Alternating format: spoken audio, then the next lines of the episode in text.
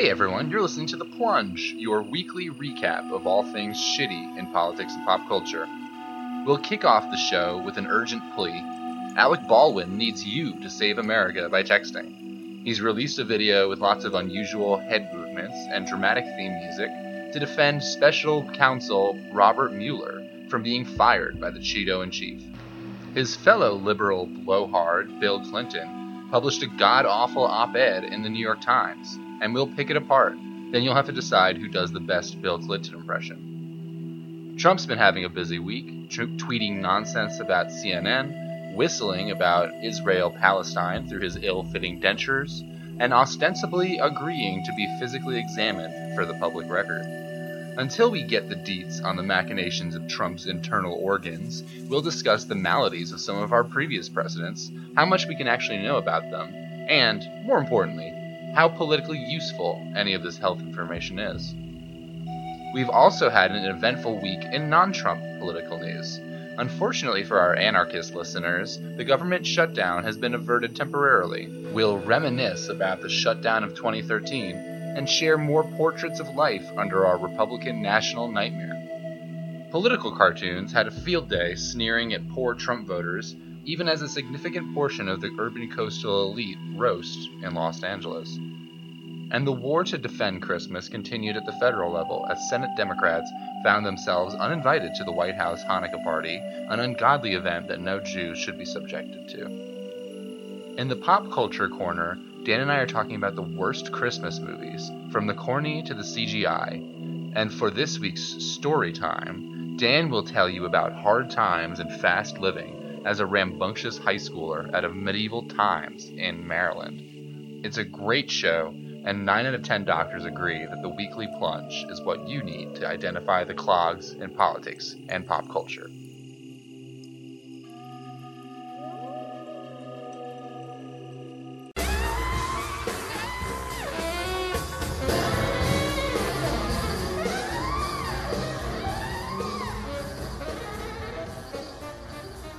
That time of the week again. It's time to plunge. I'm Dan Spaventa at Spaventacular on Twitter, and I have, as I think we all have had, a shitty week that uh, we're gonna plunge out right now with my good friend Sam Wagstaff. That's right. Uh, you can follow me on Twitter at W A G S T A N K. Sam, what would you say were some of the finer highlights of this horrendous week in politics and pop culture? It was bleak out there. It was, um, but there's a glimmer and hope in, um, I guess, the events of Donald Trump the past week. It seems like we may lose him sooner than we were expecting. uh, you were the one who showed me this amazing Donald Trump tweet, which I'm going to read right now. CNN's slogan is CNN, the most trusted name in news. Everyone knows this is not true, that this could, in fact, be a fraud on the American public. there are many outlets that are far more trusted than fake news CNN. Their slogan should be CNN, the least trusted name in news. Mr. President, thank you for speaking out on the fraudulent CNN. this sounds like um, a legal argument written by like a, a three year old. Like, Therefore, CNN is actually the least trusted name in news because they are not trusted now at all. He is the boss baby. Why does Trump feel the Speaking need? Speaking of boss baby. But before we get to the, the real boss baby, I just want to talk about this tweet for a second because sure. Trump, the TV critic, is, I think, one of the finer parts of his presidency that I think will achieve a lot of monuments in the future. Yeah. no, I was gonna say, do you think um, Trump would have been like a more benign figure if instead of like following his, you know, clan ass daddy into the shitty world of real estate, like instead of doing that, he just became a TV critic. I mean, he's from the right background for to be a TV critic. Like he's extremely privileged, grew up in the area. He's got a lot of opinions. I mean, we could have had like a very healthy Donald J. Trump, the movie critic or TV critic. Instead, we have President Donald Trump, which is an unmitigated disaster. Yeah, he could have been a nice foil to the liberalism of Roger Ebert. he could be like Armond White. Remember that guy, the one TV critic who didn't like Get Out? Yes. Um, or is a movie critic, not a TV critic. Well, we're happy that the events of the last week, which included actually this weird uh, retraction from CNN of a story related to Russia, which, if you've been following Glenn Greenwald's Twitter feed in the last day, he's been covering this pretty well. Yeah, he's been going off about that. You know, it just throws fuel to these, like, idiots who think Trump's tweets about CNN's slogan, you know, are legitimate. I mean, yeah, CNN is pretty indefensible, so it makes it easier for another indefensible person, um, in this case, Donald Trump, to just like savage them and have people like us basically agree with him for if, not for the right reasons like at least in the letter of the tweet. Like i don't agree. I, I don't trust cnn if that's so in that way i am almost in agreement with donald trump. However i will make the distinction that like it's not fake in that sense. Yeah, it's not any more fake than any other news station. There's like levels to this. Like it's a flawed news organization, but it is a news organization. You're not saying it's like a global conspiracy controlled by the Jews. Yeah, by like the globalist cuck Jeff Zucker, like just planning to. He's planning to enslave you to the liberal feminazis. All right. Let's talk about the boss baby himself. Alec fucking Baldwin. Okay, so I saw this article in Mic.com call it's called Alec Baldwin is calling on you to stop Trump from firing Mueller. so after Trump fired Comey, Mueller was appointed to oversee the investigation and it's gaining steam. In addition to Flynn, three other Trump campaign officials have been charged so far. As the investigation gets closer to Trump and his family, he may try again to interfere and obstruct justice. Just like he fired FBI Director Comey, now he could fire Special Counsel Robert Mueller or pardon his aides or his family. We can't let this happen. Congress is our last line of defense. That's where you come in. We need you to call your member of Congress today and asked them to go on record stating if Trump interferes with Mueller's investigation, they would vote to impeach Trump. There's no time to waste. Congress needs to hear from you today. Um, because the, we are in such trying times and it's so dangerous out there that celebrities like Alec Baldwin have to emerge from their homes not to call random people on the street, you know, homophobic slurs, but instead to motivate all of us to uh, take aim at Donald Trump for his decision to for- fire uh, FBI Director James Comey. Um, the crux of this video is that you should contact your member of Congress by texting ACT to 21333. So you're going to save Robert Mueller from being fired by texting like Congress, is the crux of this video. In the last week, news broke that ABC is turning his public radio podcast into a TV show where at the oh, same God. time Baldwin has been making some statements about uh, John Oliver and other comedians uh, pressing others about sexual assault and harassment, and Baldwin's just uh, pretty lame figure to embrace as a, some sort of like Braveheart savior. Yeah, well, it's very telling that the only political figure he's going after is Donald Trump, who is like the only blowhard, more who's more of like a masculine asshole than Alec Baldwin in pop culture. Yeah, people at one point were speculating before the election well, if the Democrats had their version of Trump who was running against, let's say, a Mitt Romney type, would you would a Democrat or like a liberal vote for Romney? Like, I don't know. Do you think that Baldwin is that person? Is he the Donald Trump of the Democrats? You, you think he's like a Reagan Democrat? no, like uh, more like is he the left's Trump essentially? Um, it's possible. I mean, yeah, I think that the left is looking for like some kind of pop culture response to Trump. Um, and I mean, you see it in like all those like you know god awful op eds in the uh, New York Times. Like like there was one by Mark Penn this early this summer, but they're you know the ones that tell the Democrats and the left as a, at, at large to say uh, or to embrace like more right wing politics, to like abandon identity politics, to uh, abandon like single payer healthcare and shit, because like for some reason people think that that's why the Democrats lost in 2016, and that they, in order to you know beat the Republicans, they have to become Republicans. It's extremely foul. In this search for an answer to Trump, who was the closest that they have found as a comedic foil? Franken? How'd that turn out? quitting like a total bitch.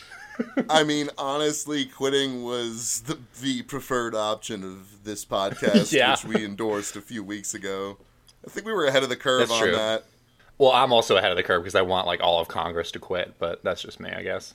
So, Sam, why don't we hear some of Alec Baldwin's, let's say, not so polite statements about the current state of comedians pushing yep. people accused of sexual harassment in public. Yeah, so uh, I think he most specifically was pissed off at like John Oliver, who got into that um, kind of argument with Dustin Hoffman about the relevance of his past like sexual misconduct. Um, that was pretty badass that John Oliver was willing to like just you know speak as frankly as he did to Dustin Hoffman, who is really like a titan of Hollywood. And I mean, John Oliver is popular, but still, I mean, going after someone who's like an icon like that takes a little bit of balls. And honestly, but... since then, another woman who felt empowered came forward with her own story about abuse from Hoffman since then. So I think if people get grilled about this stuff publicly, maybe they'll actually get called on their shit. So if Hoffman has a history of this, then I don't see why like you gotta sit here and defend him like you know people like Michael Rapaport like trash talking. yeah, people are all just like uh, losing their minds because they liked the, the, the movie The Graduate and shit. But um, either way, Alec Baldwin weighed in on this. Um, he said talk shows were once promotional pit stops for some blithe chit chat about movies, etc. Now the likes of Oliver and Colbert have flipped that, and they are beginning to resemble grand juries. Bitch, what the fuck are you f- talking about? I think that people using large platforms to, I don't know, impart some sort of conversation about these important issues is uh, probably a good thing. Yeah.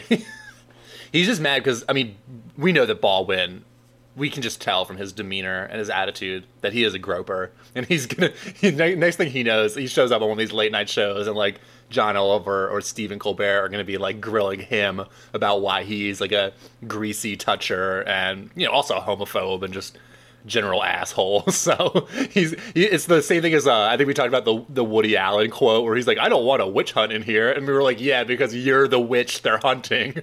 That's what we have here. So I think we've done enough Baldwin content for one episode.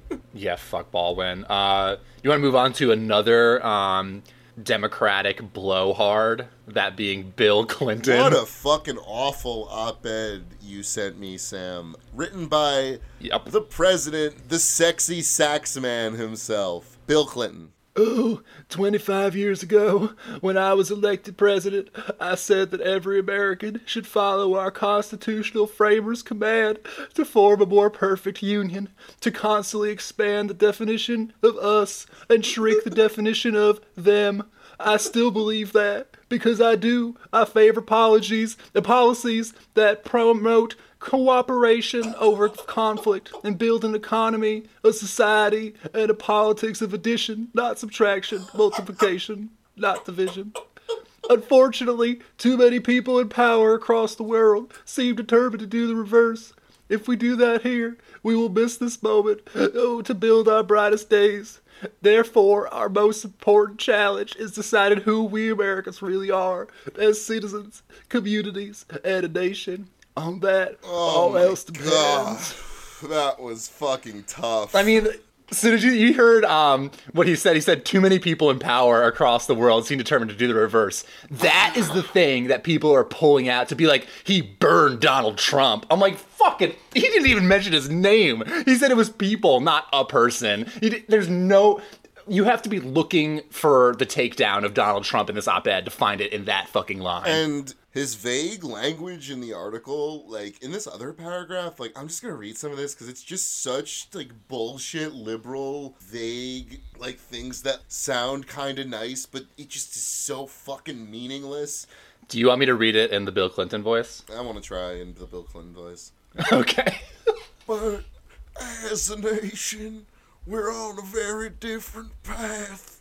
All too often, tribalism based on race, religion, sexual identity, and place of birth has replaced inclusive nationalism in which you can be proud of your tribe and still embrace a larger American community. And too often, resentment conquers reason. Anger blinds us to and sanctimony passes for authenticity. These trends are fueled by our Snapchat, Twitter, and Facebook worlds, in which the attention span for issues on television news is only a few seconds and the very survival of newspapers depends upon retweets of headlines from their online editions. Oh, oh, these oh my- kids. All their retweets. Oh, I can't think anymore. What happened to paper? Such a fucking old man on the porch. Jesus Christ. I know, it's so absurd. I know that voice kind of devolved into just like a dying southern grandfather. Yeah, you're a little more like Jimmy Carter than Bill Clinton, but I think you got the right idea. Just old ass fucking southern white man spewing nonsense. Uh, I that that one quote, the like, um, you know, all too often tribalism based on race, religion, and sexual identity has replaced inclusive national. So like.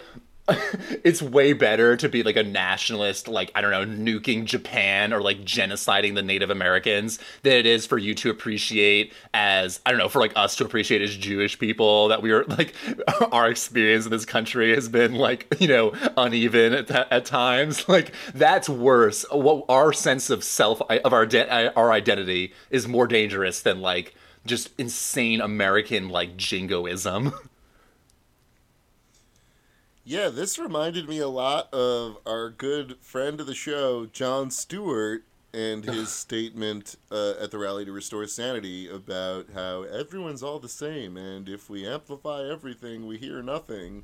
Everything you see on those computer screens and those phones is just there to divide us. Man like all these libs who argue that like uh capitalism is gonna save us and shit always revert to using the most communist language possible like We're all united in the one goal of establishing American supremacy. you sound stalinist as fuck What's up next, Sam? I think we've covered Billy Boy as much as we should right now.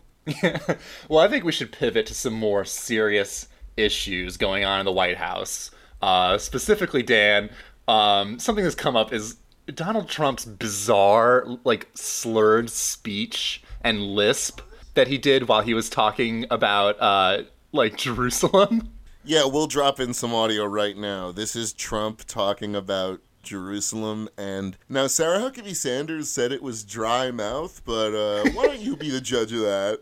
Let us rethink old assumptions and open our hearts and minds to possible and possibilities.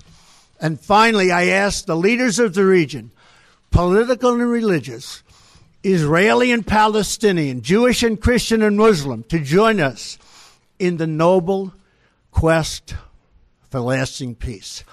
Thank you. God bless you. God bless Israel. God bless the Palestinians. And God bless the United States. Thank you very much. Thank you. So, Sam, what did you think of that? I, I heard it the other day, and I was laughing my fucking ass off. Yeah, I saw it for the first time last night. Um, and I was just like, I, I I don't know what to say. It sounds like he, he one of his maybe one of his teeth fell out. Like his dentures aren't sitting right. Like there's whistle through the teeth. Did he have peanut butter and jelly served to him by like Mike Pence? You think his tongue was stuck to the roof of his mouth? Actually, if you watch the video of this, um, Mike Pence is giving him a look of like, "Motherfucker, like, what are you? what is going on with you?" I mean, he occasionally will break into that look aside from his usual just glowing like that's my boy look. Yeah, I think that uh, his face is like the. This is a problematic joke. We might decide to edit this out, but it's the face of a man who thinks that it's okay to like electrocute gay people. Like his the soul has drained from his entire you know upper body, basically. So there have been a few stories. We'll link one from AOL that talks about President Trump will undergo the traditional physical examination at Walter Reed National Medical Center in early 2018 and make public the results of that checkup. Sarah Huckabee Sanders dismissed what she called ridiculous questions about Trump's health after he seemed to slur some words in a speech earlier. There were a lot of questions on that, frankly, pretty ridiculous questions. The president's throat was dry, nothing more than that. Her comments came after speculation fueled by Trump's speech patterns near the end of Wednesday's speech, in which he formally recognized Jerusalem as Israel's capital, which we'll have an episode about at some point, but we don't want to mm. dive into that right now. Is by the political and religious implications of Jerusalem. Is that what you're talking about, Dan? Political and religious. Yes, that's what I'm talking about. Sam, what is your opinion about Trump's medical state? Well, I don't think that it's like up for debate. Uh, I think we all know that Donald Trump is like steps from death, just based on his own eating habits. Um, Corey his- Lewandowski's book apparently indicates that Trump enjoyed like uh, like two quarter pounders and uh, it was and diet two fillet of fish. Two fillet of fish. of how fi- sick of a human being? How sick of a human being do you have to be to order fucking fried fish from McDonald's? I don't even need order like a burger from McDonald's. You're getting fish, seafood. He's like a big show pig that they like hauled out to these rallies, and then afterwards they just like pour slop into his trough, and he just like stuffs it into his mouth. He looks like the turkey that he pardoned on Thanksgiving. Yeah, it's really strange to think that our president may have some sort of mental deficiency, but as this article that we also link to in the show notes from The Atlantic points out, this isn't really a new phenomenon for presidents to have sort of hidden medical maladies, right, Sam? Yeah, no, actually, the, like I was surprised that this article was in the Atlantic, which is traditionally one of my uh, pet peeve magazines. But either way, um, it points out that like everyone, even in the 20th century, you had like FDR who you know couldn't really walk on account of his polio. Uh, that he suffered as a child. People just didn't know that. We all know that in retrospect, but at the, t- at the time, I guess maybe the technology also wasn't where it's at today, where you can have you know a billion pictures of your president at any you know junction in time but um it, it, it was just kind of ridiculous. Uh, uh the other example i think of is jfk who was like on a cocktail of like antidepressants. And you know not that that's like not that people who are using antidepressants can't like make sound decisions but um, he also had this wild like sex addiction um, which like at many times like kind of endangered his uh his presidency i think. He he had like mob malls and shit like up in the white house because he couldn't control it um and traditionally people who write biographies of him don't really focus on this stuff or they act like it was like a minor um, part of his life when it seems like it was like a large part of his time was devoted to like his sex addiction and uh,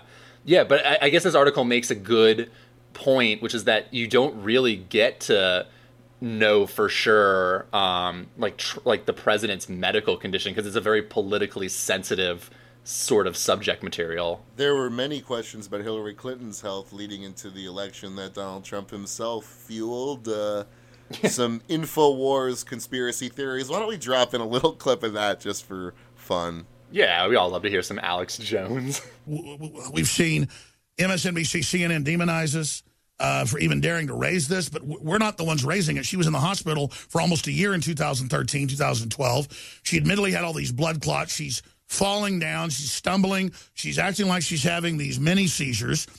And then uh, basically a lot of other things are happening. But we have info on the preparations that have been made for her, what's going on, and the fact that the Secret Service told you and told us, get ready uh, they're going to have to make some announcement soon. So, Joe, let's be very careful. Let's walk word through word uh, exactly what you were told. So, yes, from the source that I was contacted by in the Secret Service, this gentleman came out and said that they know that Hillary Clinton has Parkinson's disease. Now, think about that. That makes a lot of sense. The fact that she's had multiple concussions. We've seen the seizure like uh, symptoms from her where she starts uncontrollably twitching.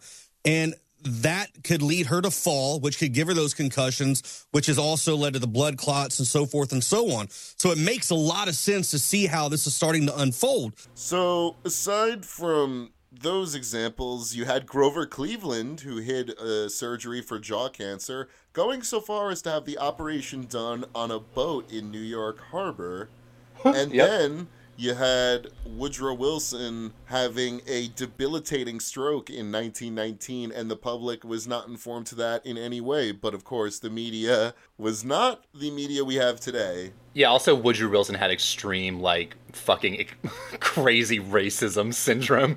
But, um, either way, uh, yeah, I think that the cult of personality in the United States um, around the president kind of protects presidents um, from people finding out very specifically their mental condition. I mean, even as recently as Reagan, we don't necessarily know um, like how much he was suffering from Alzheimer's at that point, or like how senile he was. Um, it seems like he was suffering it from it, but I mean, we're never. I mean, Trump seems like that too. You know, like they're just we're gonna get Donald Trump to go for a physical and his like fucking preposterous doctor from the campaign trail with like the ponytail and shit is gonna come out and be like Donald Trump is a gladiator. He can bench 405 pounds. Like you know? We're not gonna get like a real answer on his like uh physical condition let alone his like insane mental state but I want to read a little passage from that article. Even if the president's doctor told him he was suffering from a condition that might impair his functioning in office, like the early stages of dementia, it's unclear what would happen next. The White House doctor would probably tell an aide or advisor about Trump's diagnosis, but he also might not. If such a diagnosis were publicly disclosed, the 25th Amendment leaves it to the cabinet and Vice President Pence to decide whether Trump is unfit to serve. The cabinet could opt to do nothing. If the cabinet determines that he's incapacitated, Trump could contest its finding. If Congress fails to approve the cabinet's decision, it would put the president back in power. A Fordham Law School clinic recently recommended adding a full time psychologist to the White House medical unit, the medical personnel who already serve the president. But, the article notes, presidents and their staff would probably resist the move since it would invite rumors that the president needs psychological help. Having said that, this is the fucking Trump White House, and people have been leaking like crazy. I mean, everyone who's working in the White House right now has to have an appreciation of the fact that they're there primarily to witness like this American catastrophe go down and also I think to report on it a little bit. I think that a lot of people went in. I'll, i mean, when they first, when Trump first won, I think a shitload of people quit jobs, um, and then people saw an opportunity. I remember seeing a lot on like you know message boards for government jobs about um, like how it was a good time to apply uh, because there were so many vacancies, and they still haven't filled a, a lot of those vacancies. Um, which I think is something else else that's come out a lot about the Trump administration is like how many like high profile and low lower level jobs have remained unfilled even to this point where he's been you know in office for almost a year. So I think we might get a little more information out of um, the Trump White House than if maybe like Bill Clinton had been like physically or mentally sick. I mean, we do know he was like philandering at the time, and that kind of took him some time to come out. Uh, so I don't know. I think that the Trump White House might be a little leakier, but it's still hard to get like very reliable information on this sort of stuff. But they definitely are lacking loyalty to each other in the White House right now. I've heard sure. many reports that everyone's paranoid that everyone they're talking to is wearing a wire. Trump blurted out the other day, this was reported um, on Twitter by Jeremy Scahill, that it's just so funny. Trump apparently blurted out the other day that thousands of people are under surveillance by the United States, which, like, obviously we knew, but it's just funny that Trump felt the need Yeah. to just, like, go and You know say what? that. That- That's the. Tra- I mean, I'm okay with that kind of transparency. It's it's the other shit that's problematic to me about Trump. oh man. The end of this article Uh, in the Atlantic is pretty bleak, though. It says, "So even if he had Alzheimer's, we might never know." I asked McDermott. "We'd probably know," she said, "after he dies." Yep. I mean, I think they. I think that hits it on the head. So what's next? But- We have the government shutdown averted. Yeah. Woohoo! It's, like a snow day, um, but more people suffer from it. um, so I guess uh, this isn't the first time that we've been threatened with government shutdown. I mean, in 2013, the government did actually shut down over budget disputes. I was in Havana at that time. And it was all over like the state newspaper, just like Americans are fucking their shit up, and you should be consider yourself lucky that you live in this socialist utopia. but um, either way, it seems like uh, Congress on Thursday was able to avert the impending government shutdown. Um, this which would have happened this weekend. The battle lines are pretty clearly drawn um, on this budget dispute. Um, Democrats want more protections for uh, Dreamers um, and Obamacare. Republicans want increased spending on the Pentagon and border security and you know fucking death cults or whatever else they're into. Uh, and they're also trying to uh, take the um, the emphasis on immigration, like um, the emphasis on Dreamers and DACA status, um, out of consideration in this budget bill, which is pretty heinous and underhanded. Um, but they've got until December 23rd to come up with a shitty budget that's going to fuck all of us um, and act like it's a victory that they were able to keep the government open for another few days. Yeah, and I have nothing too much to add to that. It's just wild this. It's like uh, someone I think mentioned that uh, it's you feel like you're in a hostage situation when um, every few months either like the government's going to shut down or you have to frantically call you know senators to like urge them not to take away people's health care or you know fucking just redistribute like a trillion dollars upwards or whatever else they're into for the week whatever other like catastrophic thing that they're going to do because they have no real opposition thanks to you know the democrats Yes. i definitely see the democrats pulling uh, like caving on a lot of the immigration related stuff that they're pushing for um, they'll pro- they might be able to secure some nominal protections for like dreamers and people in DACA status because they can say like these guys are you know good capitalists and uh, they're you know working hard to in the construction industry and shit and like we need that uh, which is a lot of like the heinous stuff you see out of like the you know economic bodies and the uh, federal government whenever they're arguing about immigration. But uh, I definitely see them selling out like immigration benefits for some nominal protections, um, and then just a shitload of spending going to the Pentagon and going and increase border security. Either way, that's my rant on this current this on that bullshit. Yeah, we've seen before Democrats certainly uh, willing to strip out uh, whatever assemblage of decent legislation they've made to compromise. And uh, hey, uh, let's let's do it again, fellas. Oh, but uh, don't forget that Al Franken didn't deserve to lose his job. The amount of feminists that tweeted about that. I mean, I kind of scanned like some hashtags about like Al Franken resigning, and man, it's creepy how many like Hillary girls and Hillary dudes were talking about Franken resigning as such bullshit when Trump and Roy Yeah. Moore exist, but I think we can, uh, well, I think we can be adults about it and separate fucking three different things. Yeah, I think uh, T tweeted that like the answer to like the idea that like oh Al Franken deserves to keep his job but like Roy Moore doesn't.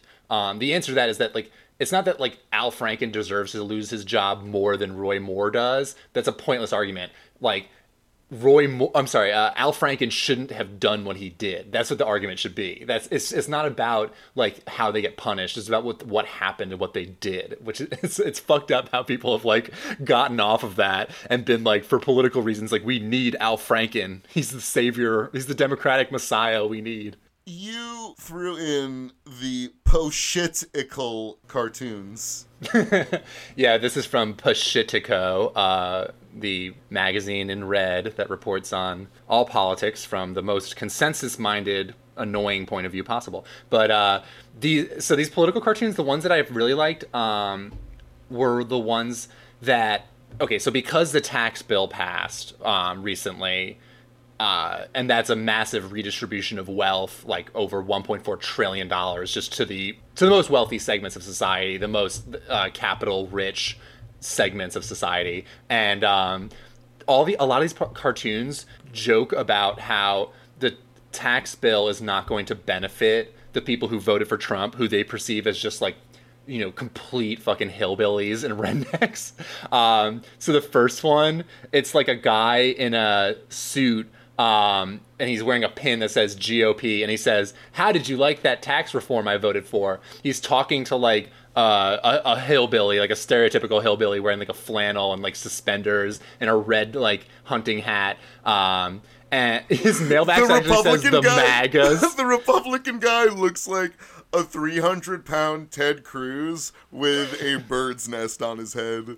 yeah it's terrible um, and the the redneck guy is saying it really helped with my learjet deductibility in my hedge fund like, just why is this the this is why like the left can will never fucking get um like average working class people is like they're just portrayed as these like complete troglodytes and stereotypes. Like huh these fucking hicks think that they're rich. They don't know what politics is. Let them suffer.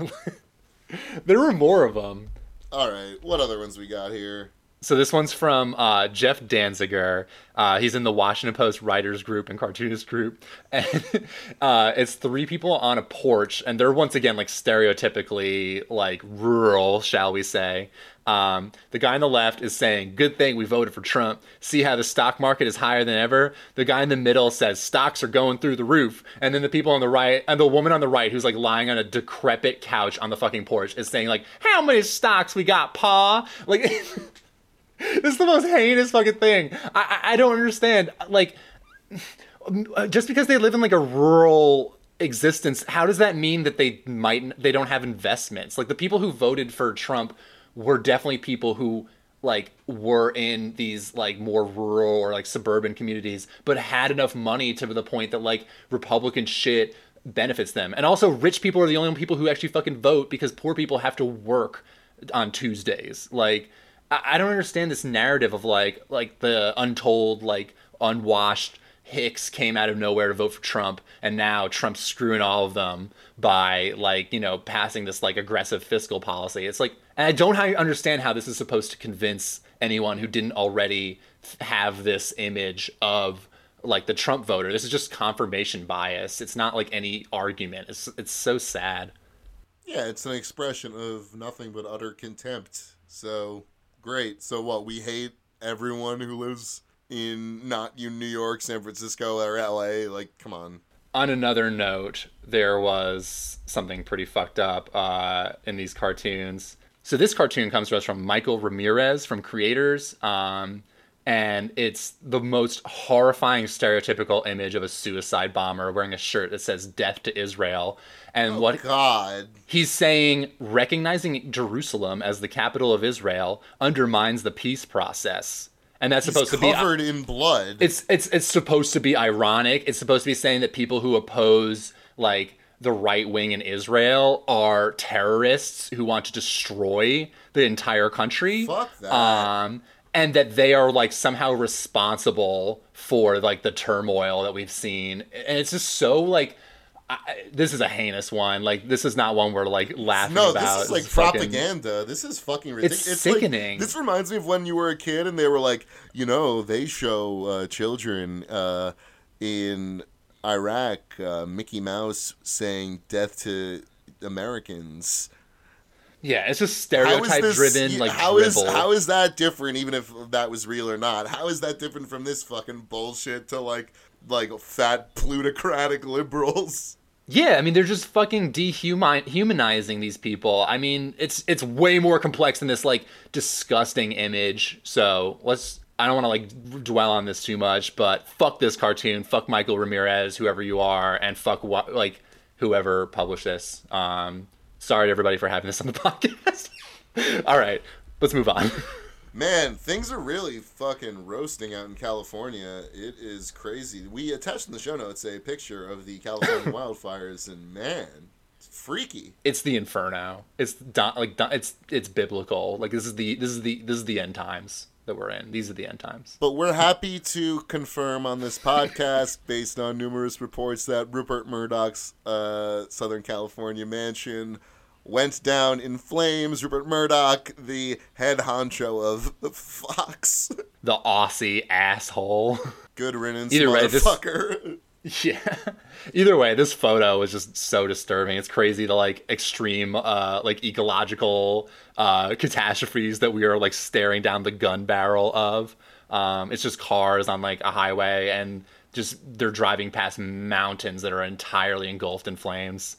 Uh, I'm a little terrified. I'm going out there to see some family. I hope my family out there is okay and they haven't been like roasted alive in this fucking inferno. But um, yeah, hopefully we can figure out all these uh, ma- these catastrophes we're looking at. Speaking of catastrophes, let's talk about the White House Hanukkah party.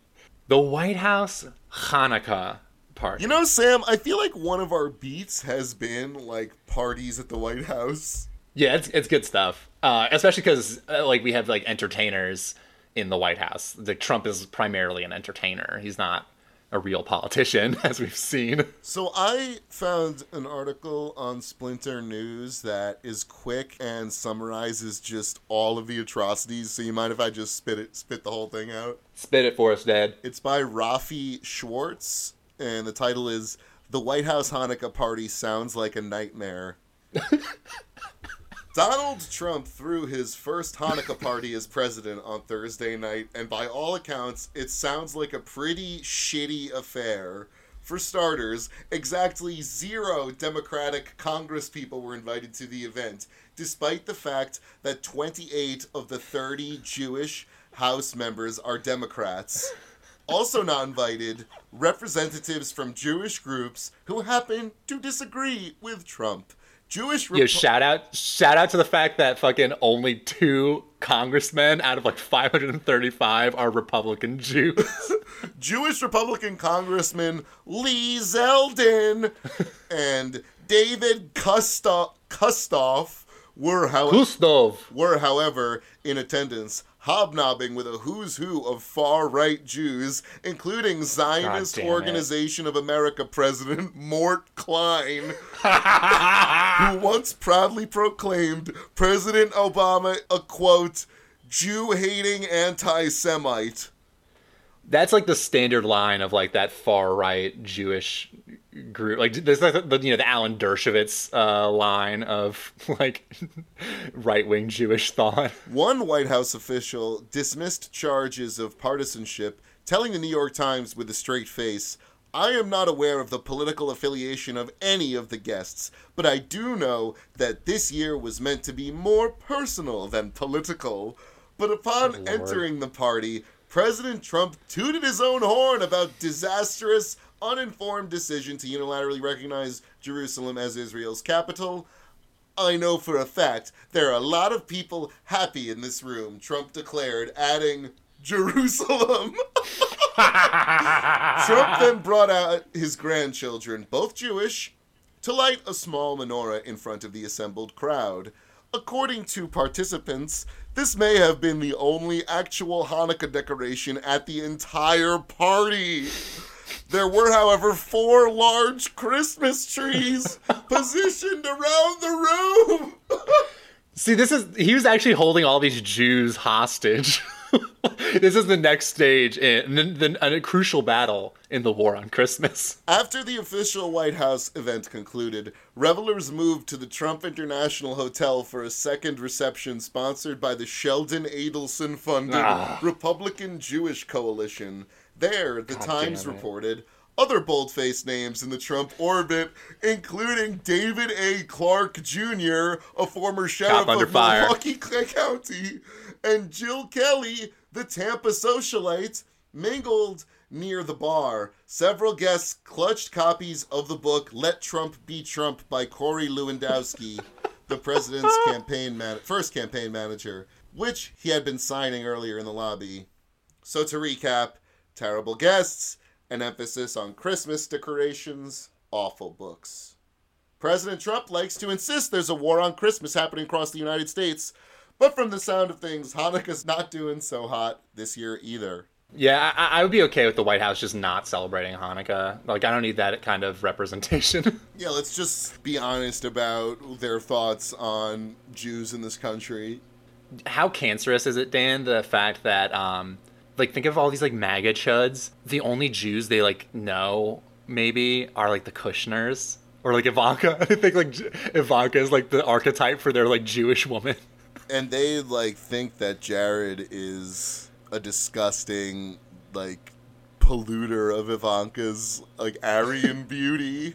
Yeah, yeah. Remember that white supremacist? We have to look at this in the show notes. The, the white supremacist at like Charlottesville, or but it, there's this video of this dude fucking going like, Donald Trump, he sold his daughter out. That beautiful girl, that beautiful girl, he sold her out to the Jew. Like, it's my favorite video ever. I love that shit. I'm here to spread ideas, talk, in the hopes that somebody more capable uh, will, will come along and do that. Somebody like Donald Trump who does not give his daughter to a Jew.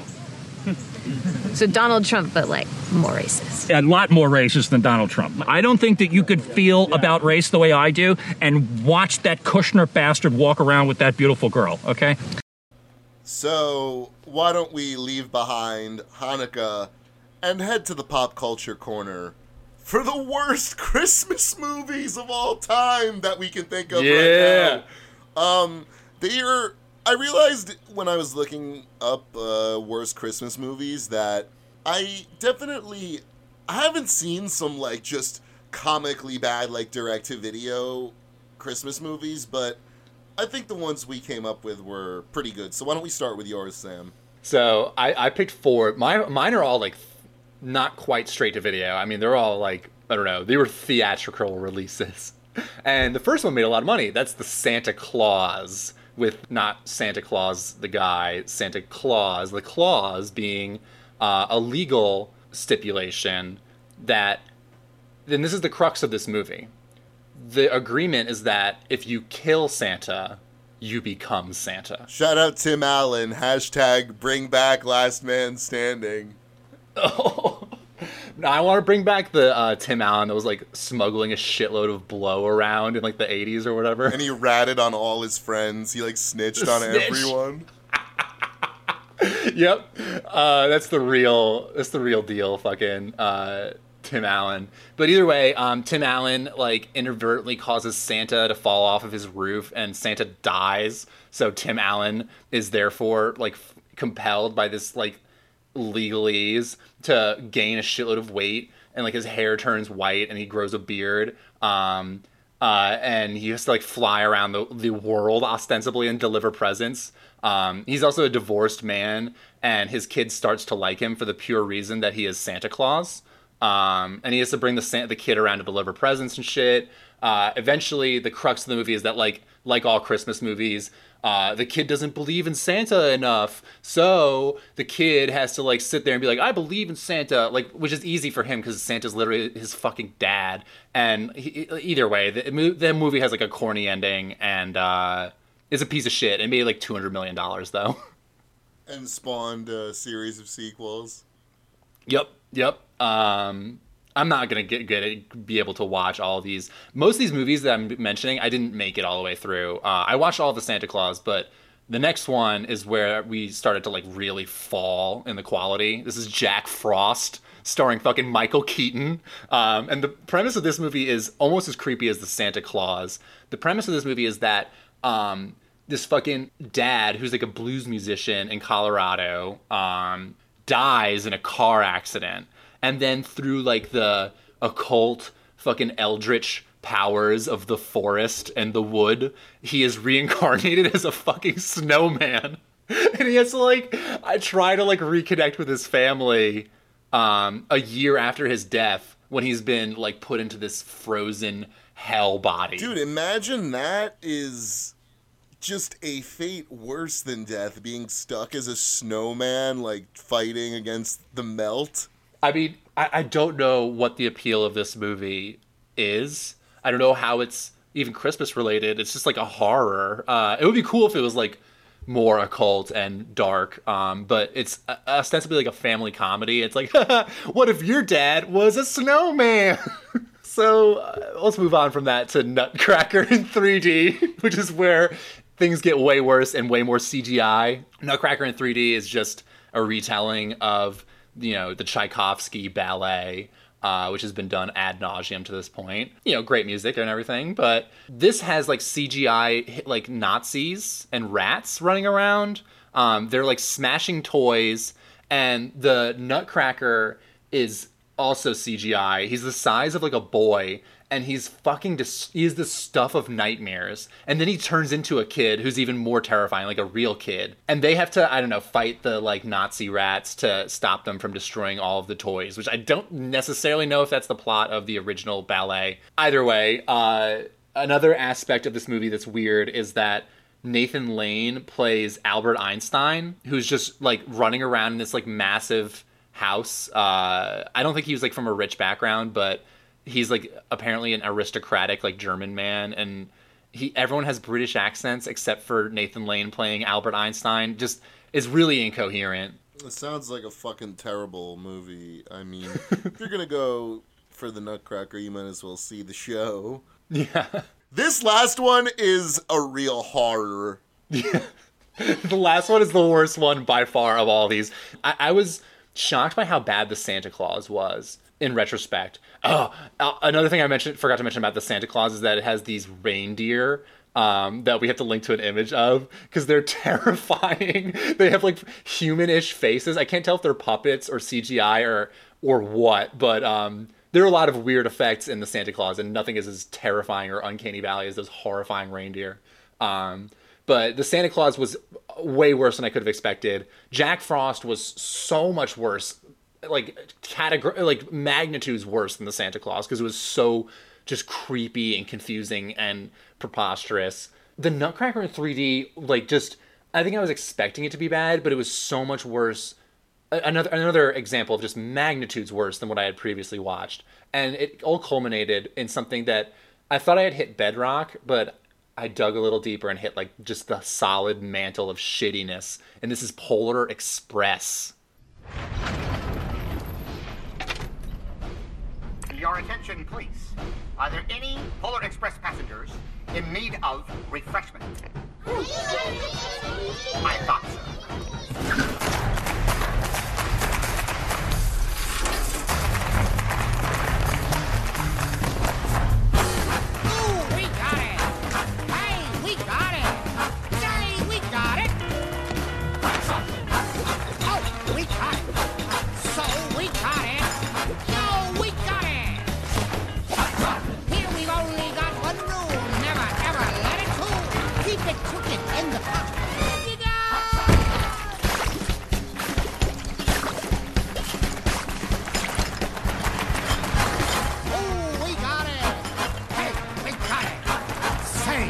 Got it! Dan, have you seen Polar Express? I've seen clips on YouTube. It's Tom Hanks voicing this character. Now, did they, you know, Gollum his face and stuff? Did they like put suction cups on his face to mimic his motions in the animation? I believe they used whatever like whatever like mid two thousands uh, CGI technology they had, which basically makes the game look or, or the movie look like uh, a PlayStation Two video game. yeah, like bro. the graphics are on that level. Well, it's not. I mean, I haven't seen this in Blu-ray, but I can't imagine it looks very good. It's falls deeply into the uncanny valley. yes. Um, there's a really memorable like uh, hot chocolate musical uh, number. Um, I'm trying to think of other moments. They also when they go to the North Pole, Santa has the most disturbing like security apparatus that's like broadcasting um these creepy black and white images like closed like CCTV images of every child's face. It's like a massive bank of just disturbing elves. The elves are like the elves in the Santa Claus are Jewish for some reason. I don't know what where that stereotype comes from but um the elves in Polar Express are Jewish and the elves in the Santa Claus are Jewish. They for some fucking reason have this disgusting bank of like TVs and they're all watching like this kid's every move. It's the most unnerving thing I can possibly think of. And once again, this is presented in like a children's movie in Uncanny Valley CGI. Uh, and this is all ba- based on a picture book that's like 20 pages long. Like this is just this is why our society will crumble. It's horrific. Uh, I have no desire to watch that film this holiday season. And honestly, Sam, of all the ones you mentioned, I think the Santa Claus seems the most palatable, but even then, I don't know if I could derive too much holiday cheer from that. Before we go into my three horrendous holiday picks, Sam, do you have one or two favorite holiday films? My favorite, you know, actually, I was gonna say we should go into this a little bit, like what Christmas movies we actually like. Um, it's cheesy, but I do like the Christmas story, a Christmas story. You know, the one with like in the annoying kid and the Bible, the uh, BB gun. You know, I've just seen scenes from it when they play it on repeat. You never seen the whole movie? No, I didn't really like it. Um, I my guilty pleasure Christmas movie is one uh, me and my sisters would watch all the time, even until uh, through my teens. I would say uh, every year during the holiday season. The Grinch with Jim Carrey. Ew.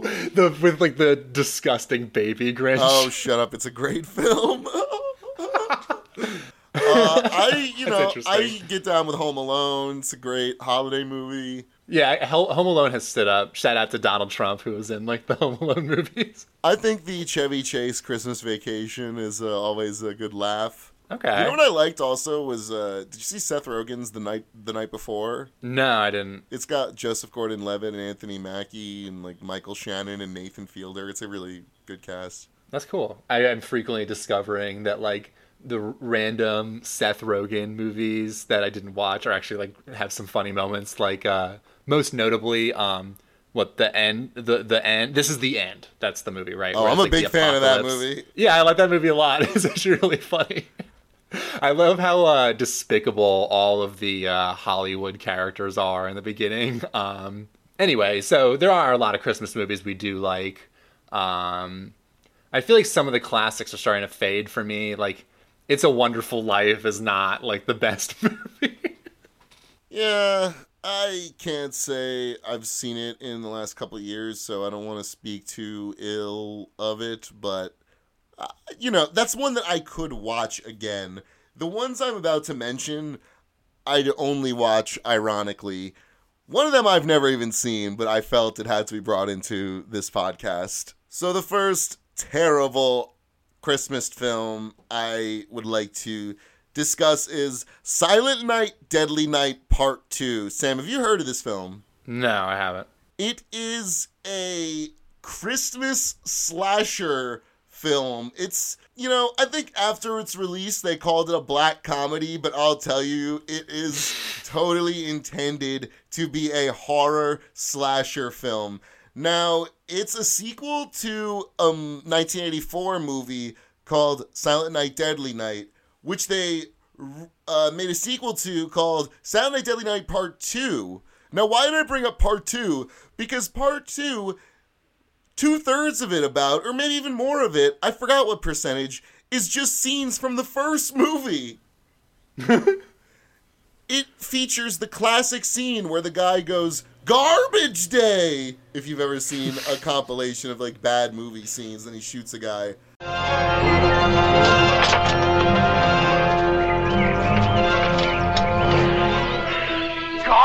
day! Huh? No!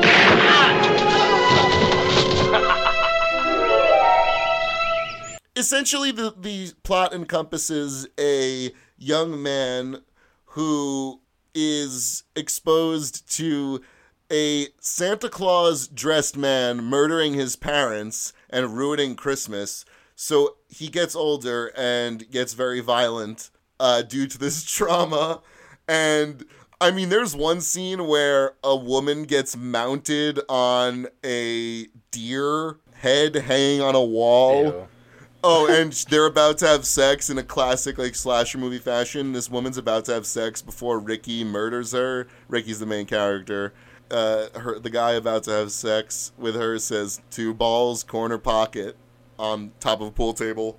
That's horrible. and there's like electrocution, there's decapitation, like he kills this nun that tortured him. Is this like a classic like cult kind of like bad movie? You know, like The Room or you know Plan Nine from Outer Space that like people watch for fun because it's like bad. Yeah, I mean, I think so, especially since the internet meme of him yelling garbage day uh, became pretty popular in the mid 2000s. I think that a lot of people like this movie. I certainly watched it a ton in high school, along with its four sequels. Fun fact one of the sequels stars not Ron Howard, but his brother, Clint Howard.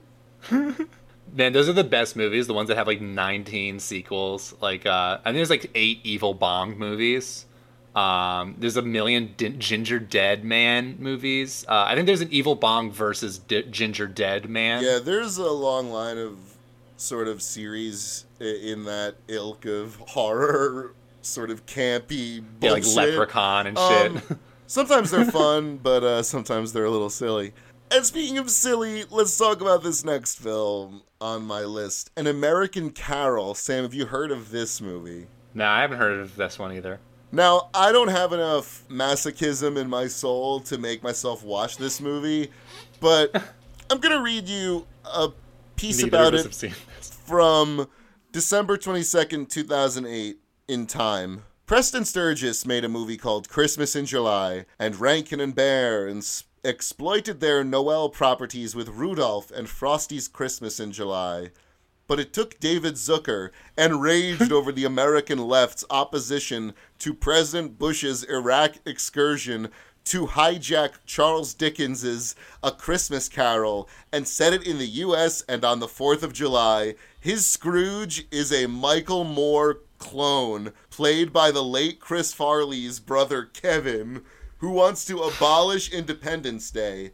He is visited by the remonstrating ghosts of JFK, Patton, Washington, and huh, Trace Adkins. Zucker, oh part of the team that created Airplane and the Naked Gun series, knows his comedy. He's tucked in a dozen or so good gags into his anti liberal screed.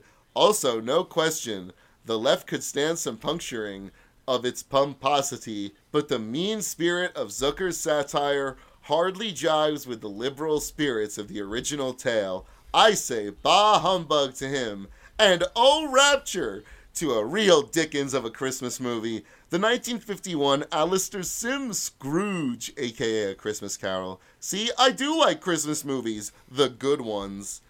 So, oh God. this review kind of lost me at the end because he's a bit of a. It was a bit of a screed about how you know maybe he did like some Christmas movies if it pointed out the hypocrisy of the libs.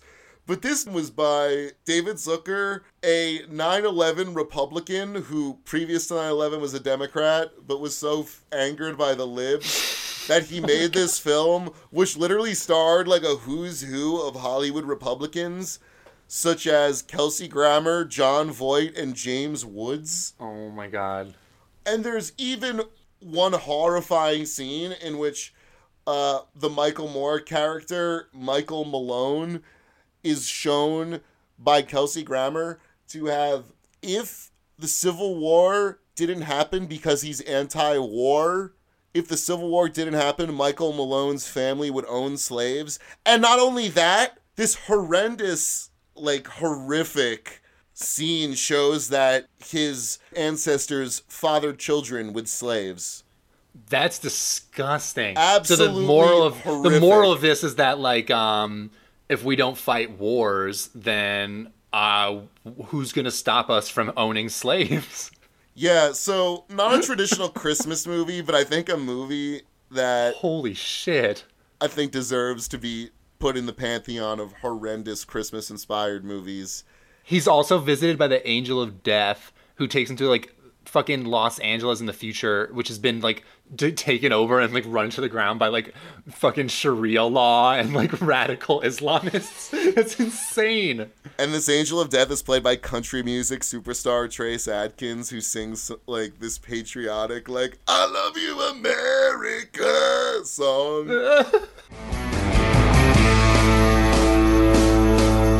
This is the greatest country in the whole wide world.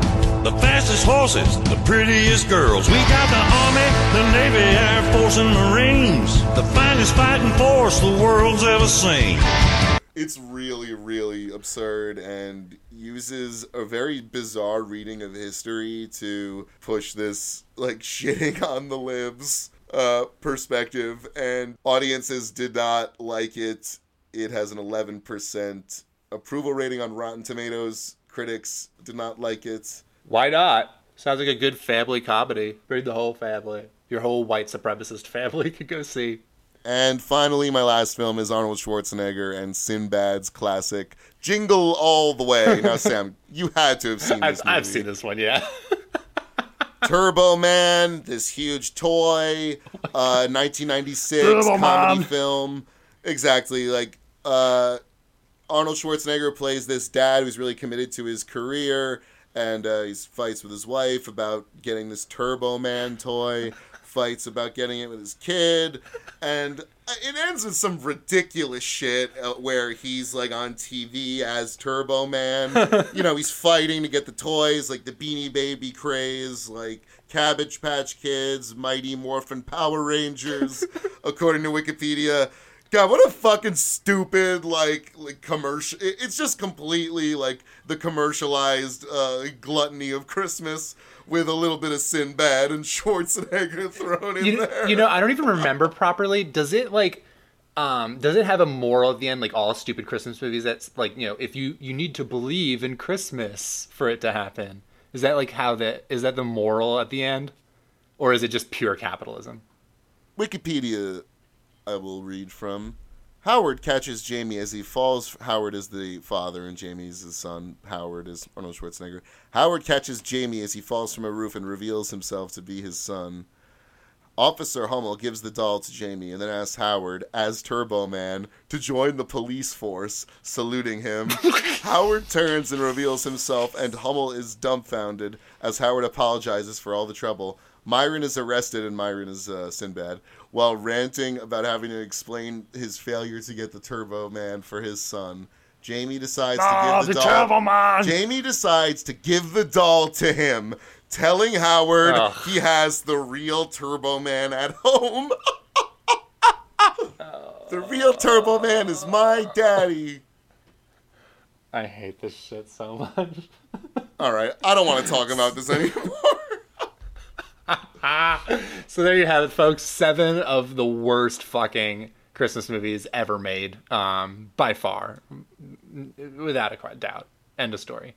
It's story time now. So I proposed this quick story time because, hey, I thought it's a fun story.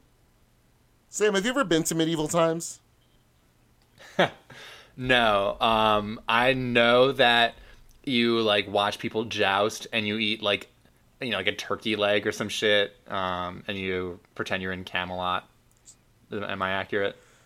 You are correct. Now, there are no napkins, there are no forks. It is a Oh, de- depraved uh, arena where live animals are ridden by pot bellied men in armor and chainmail and they joust each other and there's this epic romance story. And of course the woman is only played uh, up as like you know something for men to you know fight each other over. Uh, Dan, where geographically is the fucking medieval times you went to? well it was on a field trip uh, to washington d.c with the orchestra in high school. It was my sophomore year and i was a bit rambunctious along with uh, many of my friends who were in the orchestra. I played trombone, if anyone's interested. I sold that instrument and do not play it anymore. But I also played trombone as a kid. so yes, we could start a, a duo. the bone duo. And at the end of the trip, we had a huge medieval times uh, event where they've made us go to medieval times. Now, I was down for medieval times, but we were gonna, you know, we were gonna live it up a bit. We were gonna go a little wild. So that's what we did. I scr- I was shouting at the top of my lungs in the front row.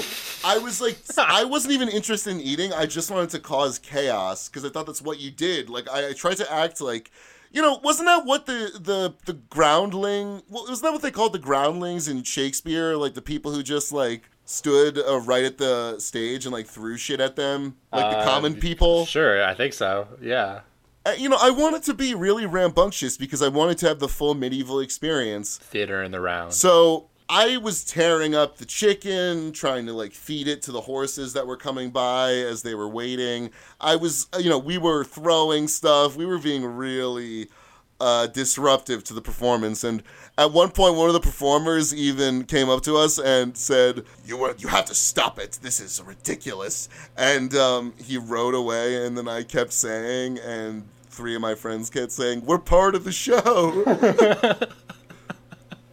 And then at one point uh, in our crazed uh, depravity of making probably a little too much noise and, uh, you know, not taking the meal in which they did not provide fork, knife, or napkin, uh, the story was lackluster to say the least. I think that could have been punched up by, uh, you know, a nice uh, George R. R. Martin type uh, a little more sex and violence, I think, would have helped it along. Um, but it culminated in the spotlight going on the like brave knight, and the horse just blasts out like a torrent of diarrhea. It just shit everywhere. Oh. It shit so much as the spotlight went on it. It could not have been scripted better. We lost it. It was so fucking funny. And then all of a sudden, like, as I, uh, in my excitement, was being very loud at this, I was told, Daniel, you have to go sit next to the band director. You are, you're done. You're done. So I was very upset because, needless to say, I didn't want to be uh, associated as the ringleader. And that's what happened. I had to sit next to the band director, and me and three others had to clean the bus and sit in the front. And you know what? We watched Monsters Inc. It was fine. the whole thing was stupid. We were there to fuck around. We were there to blow off steam. That's the point of medieval times. Fuck these self-important pricks who went to like theater graduate school who think that their fucking act is important. Fuck you. People are there to have fun and throw shit at their friends. They're not there to fucking like like uh, you know if they maybe if they provided napkins it would be a little more civilized of an environment. But if you're bringing like a field trip of like high school like hogs like us like we're gonna be like loud and rude. So you know what? Fuck medieval times All right, you heard it here, folks. Fuck medieval times and uh, be as rambunctious as possible in protest. Did, did you go to the medieval times that's like near Baltimore? I have no idea. It's like somewhere in Maryland. I, I, I tried to find the nearest one around here. oh man, my face is probably on the wall. Like, do not admit. Dan, do you have any regrets about like, you know, disrespecting uh, the talented people who bring the medieval times show to you with such, you know, devotion. Looking back as an adult, I certainly do have more respect for performers. Um, however, medieval times, I thought that was kind of part of the deal, and no one really expressed that, like, you're supposed to sit there quietly and admire the performance like it's a fucking, like, fiddler on the roof. Like, I thought it, the point was you act like a bunch of, you know, unshowered, like, peasants. Yeah, that's like the atavistic joy of the people who get down with like this Renaissance shit. What a show, Sam. We discussed some terrible cartoons. We talked about the government shutdown. Trump is going insane. I mean, this is. We talked about some classic holiday films. What a classic oeuvre we provided today of, of films for people to watch. Poli- political and religious. Political and religious. Political Anyway. and religious. Anyway, uh, thanks for listening. We'll be back next week. Thanks, guys. Oh, we got it!